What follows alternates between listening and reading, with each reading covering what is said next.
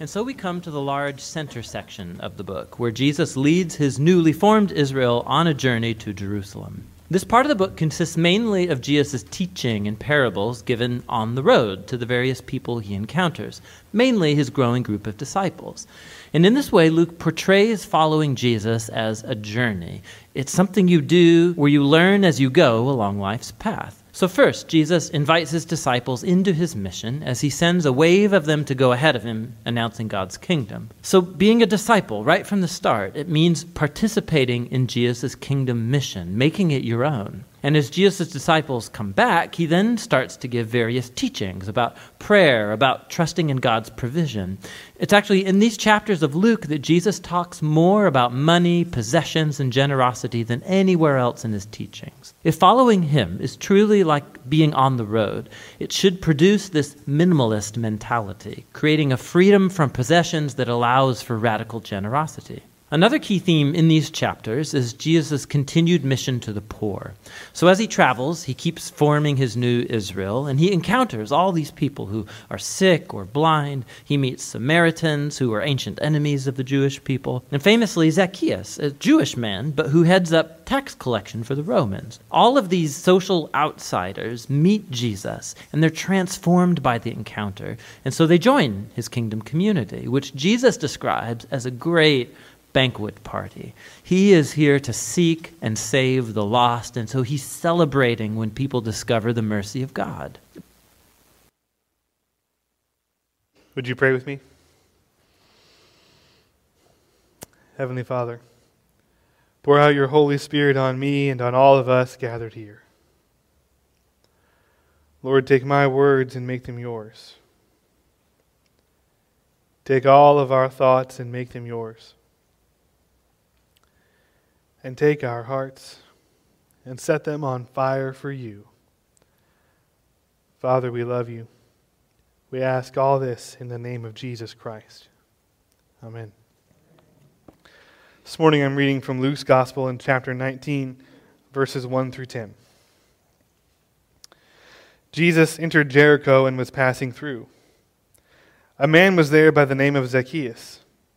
He was a chief tax collector and was wealthy. He wanted to see who Jesus was, but because he was short, he could not see over the crowd. So he ran ahead and climbed a sycamore tree to see him, since Jesus was coming that way. When Jesus reached the spot, he looked up and said to him, Zacchaeus, come down immediately. I must stay at your house today. So he came down at once and welcomed him gladly. All the people saw this and began to mutter, He is gone to be the guest of a sinner. But Zacchaeus stood up and said to the Lord, Look, Lord, here and now I give half of my possessions to the poor. And if I have cheated anybody out of anything, I will pay back four times the amount. Jesus said to him, Today salvation has come to this house, because this man too is a son of Abraham. For the Son of Man came to seek and to save the lost. This is the word of the Lord. Thanks be to God. So, the, the story of Zacchaeus is a story about God's prevenient grace. So, John Wesley teach, taught sort of a, what he called the threefold grace of God, that God's grace works in our lives in, in three distinct ways. And he wasn't the first one to come up with that idea. He's just sort of the most recent one to articulate it and one of the more influential ones to, to teach it. But he, he saw that God's grace works in our, in our lives to sanctify us. So this is sanctifying grace. It's what makes us holy. This is how God works to, to uh, shape those of us who are Christians into more and more Christ like people. Right? It's, it's the grace of God working in our hearts to make us a more perfect image of God in the world. It's the work of the Holy Spirit in us. Then God's grace, uh, before it can sanctify us, it has to justify us. So God has justifying grace that, that is poured into us in that moment when we repent of our sins and accept Christ as our Savior. This is the grace of God that puts us in right standing before God and wipes away the sins of our past. So that's God's justifying grace. But God also has prevenient grace, the grace that goes before the grace of God that is reaching out to people even before they know who God is, even before they've uh, expressed any sort of desire to be forgiven of their sins. This is God's grace that reaches out to seek and save the lost. This is why, by the way, we baptize infants, because we believe that even though they are not obviously mentally able to, to choose God or to accept the Christian faith or even understand what's going on, God's grace can still be poured out into them. God's prevenient grace is the grace which calls to all people at all times, calling them home to God. So Zacchaeus is a tax collector, and tax collectors are just the, the lowest of the low. And I don't think I have to explain why. Um, my apologies if you're here and you work for the IRS. Jesus loves you, says in the story. right? Nobody likes the tax collectors, right? We all, we all understand that. But, but the, the sentiment that people in, in Jesus' day and age, and particularly that Jewish people had towards tax collectors, is not at all what we might feel, right? We might be like annoyed by the IRS taking our money. Uh, right? We might be bothered by the bureaucracy if we have to deal with them and those things, right? We get frustrated. Um, but what, what the Jewish people in Jesus' time felt towards tax collectors was outright hatred. I mean, deep seated hatred. Because, of course, the tax collectors are Jewish men who are collecting money for the Romans. They're, they're working for the oppressors who are, who are beating down the Jewish people. And not only that, but because they're the ones collecting the taxes, they are the very instrument of the most common oppression that the Jewish people feel in their daily lives. I mean, these are the ultimate traitors to their people. They're taking your money and giving it to the bad guys. And because there's so much animosity towards them, most of those tax collectors go around every day guarded by Roman soldiers. So as they're taking your money, standing right next to them is a visible symbol of this evil empire that is oppressing your people. And not just that, but a, but a pretty blatant reminder that if you try and, and resist what this tax collector is doing, they're prepared to use lethal force on you. And here's the guy who's going to do it. Everything about them engenders this hatred and resentment. And then on top of that, they're, they're sort of notorious for being corrupt. I mean, they're the only ones who keep the ledger of who owes how much and when. And no one's looking over their shoulder to make sure they get it right. So if they want to fudge the numbers and take more than they're supposed to take so that they can get wealthy off your misfortune, who's going to stop them? It's not going to be you, because if you argue with them, the soldier's going to take you away.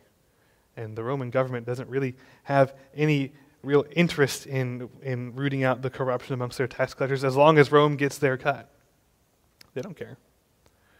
So the tax collectors are not just collaborating with the Roman people, with the Roman government, with the Roman army, they're also, uh, I mean, they're getting rich because of it. They are benefiting directly from the misfortune and the oppression of their own people. So people don't like them. And, and Zacchaeus isn't just a tax collector, he's the chief tax collector. And, and Jericho is this major economic hub that sits uh, right on the middle of multiple really important trade routes.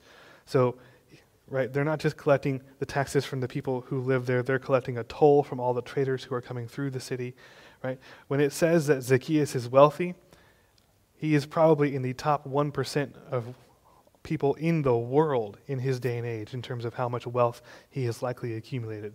And not all of it has been through honest means.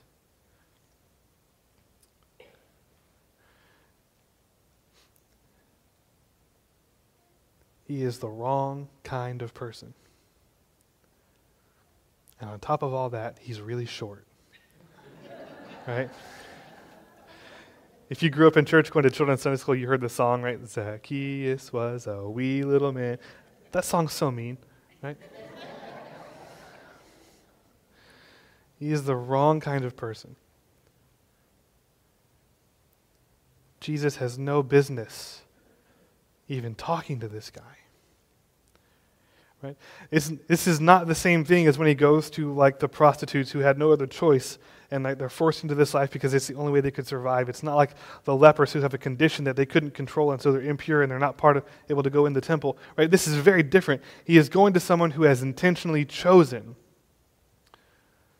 a lifestyle, a way of making money, a way of caring for themselves that is unquestionably evil. Not just because they're collecting taxes, but because he's cheating people as he does it. He's chosen to collaborate with the enemy. And Jesus seeks him out. And do you notice? Zacchaeus doesn't repent before Jesus goes to his house. It's, it's not like Zacchaeus repented of his sins, gave all his money away, and then Jesus said, By the way, I'm coming to your house. No, no, no. Jesus does that first. God's grace goes first.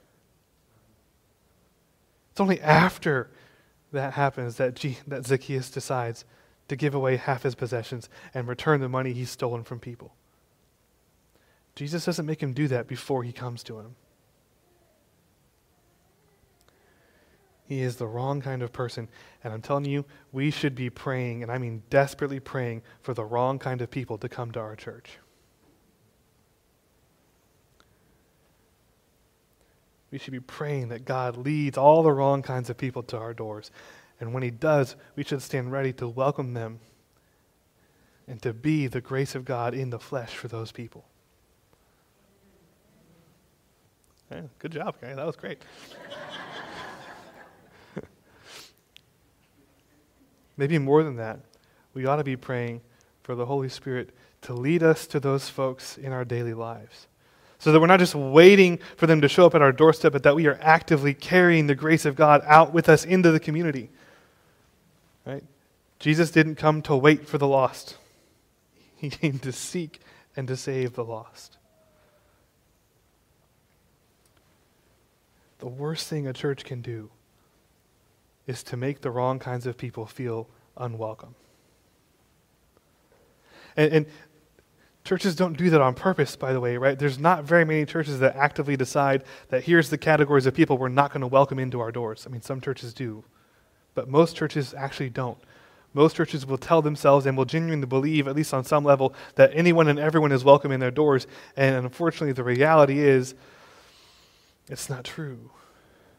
Not because of anything that they've consciously done, but because it's just so easy for a church to turn its gaze inward and to focus on nothing but what will make us happy and what will make us comfortable and what do we want to do for ourselves.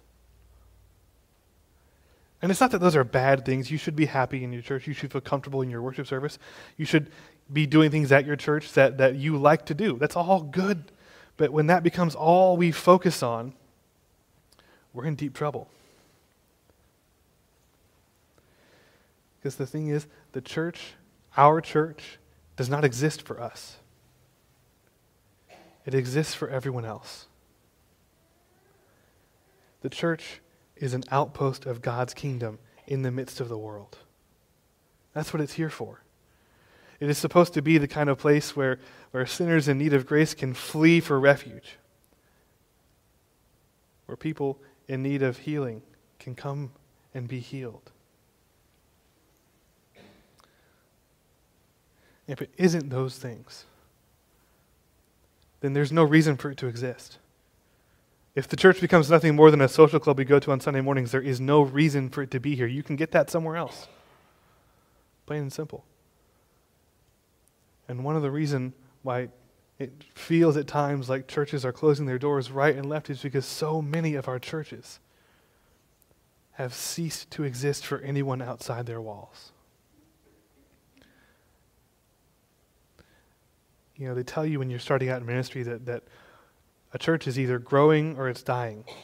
There is no in between. A church cannot plateau, it can only grow or die. Now, the death may be a slow death, because it may not be that people are leaving your doors, but they're still dying off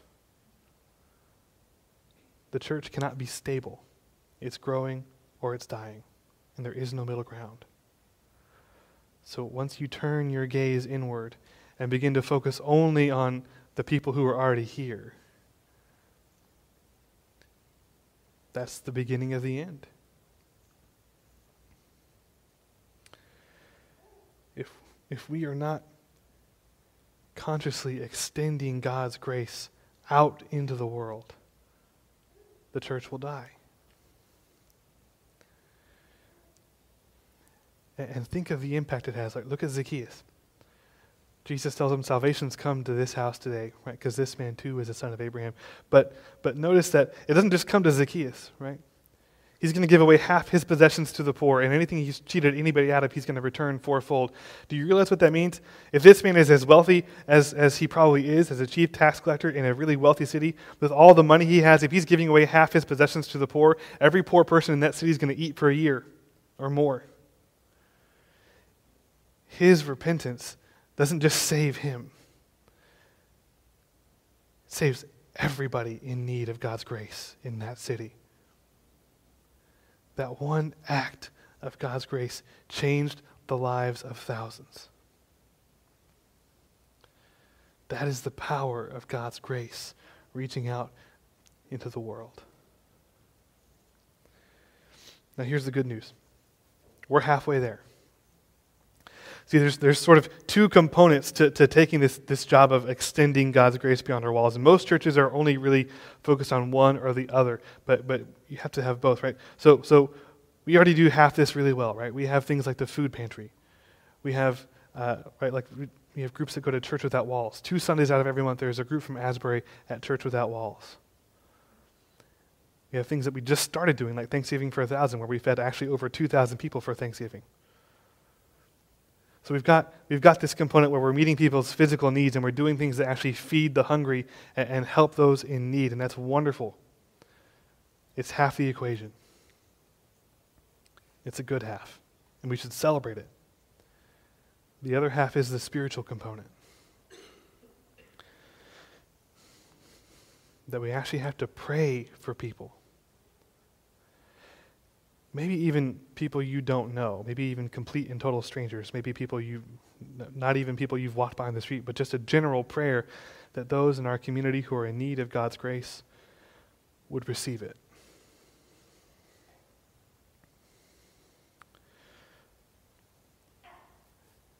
Because, see, people absolutely need their physical needs met.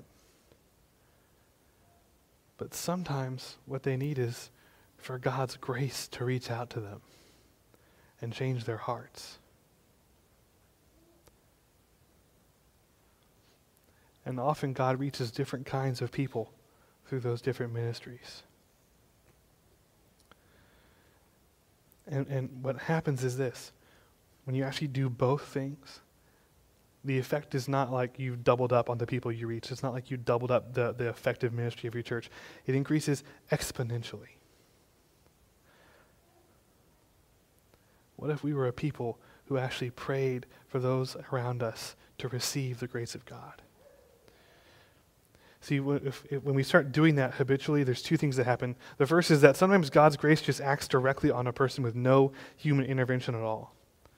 Sometimes, sometimes His prevenient grace reaches a person and touches them, and they begin to experience God calling them into some kind of community. These are the stories you hear of, of people whose lives are just completely falling apart, and one day, for reasons they can't quite explain, they walked into a church and everything changed from that point on. I would bet that in almost every one of those stories, there was someone in that church praying for God's grace to reach out to the people around them. But the other thing that happens is this as we start to pray for people, and, and not just like people we know, but just a generalized prayer Lord, would you pour your spirit out on this community? what begins to happen is that God actually begins to change us. And we begin to notice that He's leading us in certain directions, and, and, and we have more and more experiences where we feel like God is telling us to speak to this person or to pray for this person we've just passed on the street. A couple weeks ago, we were out uh, at dinner with some friends of ours from college who still live in the area, and, and like we're at our table, and it's two couples, and there's three children, so we're like already a loud and crazy, very messy table, and there's like food everywhere on the floor, and you know the waitress comes up and you know, my, our, our, my friend, before she takes her order, my friend asks this, this waitress, you know, is there anything we can, we can pray for with you? Do you have anything you need us to pray for? And then he just like prays with the waitress right then and there. Now, I will tell you, uh, I thought it was weird. Right? right? It's an awkward moment. He's praying for a stranger. This is kind of strange. Can we just order our food? I'm very hungry. Um, this is an odd moment. But you know, as I as I thought about it more and more, I, I started to think, man, what? how great would it be actually if more of us did things just like that? Because in a way, that's exactly what we're called to do. When he didn't know this person, and frankly, he has no idea what effect his prayer had on her life, and he might never see her again. And that's the way it works sometimes. You, you won't always know the full impact of your prayers for other people. But that's not the point. The point is to extend God's grace, to take the grace that we receive here in our church and take it out into the world. To live as if we are an outpost of God's kingdom in the midst of a foreign land.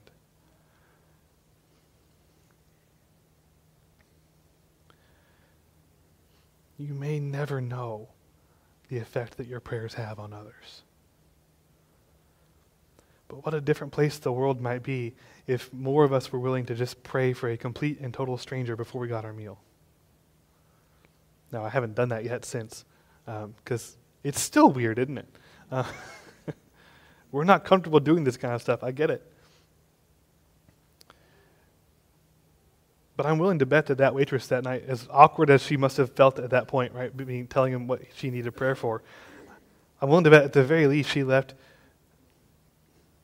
somewhat touched by the experience. Here was a complete stranger who was willing to sit and pray with her for something she needed, just out of the goodness of his heart. And isn't that exactly the kind of person we're supposed to be? We've got, we're, we're not good at praying for people. I mean, we're good at praying for people we know if we have it written down, right? And if we have a reminder on our phone to remind us to pray for them, right? You know, all this stuff. But, but the thing is, as Christians, prayer is our vocation. It's not just something we do when we think about it. It's not just a nice thing to do on Sunday mornings. It is literally our calling as God's people. Every last one of us is called to a life of prayer. And while it's always, of course, good to pray for ourselves and to pray for our church, a major part of that calling is to pray for the rest of the world. To understand that that kind of prayer actually does have an effect. It's, it isn't just like a trite saying, like, oh, we're sending our thoughts and prayers and then you don't do anything about it. No, actually, praying for the rest of the world makes a difference.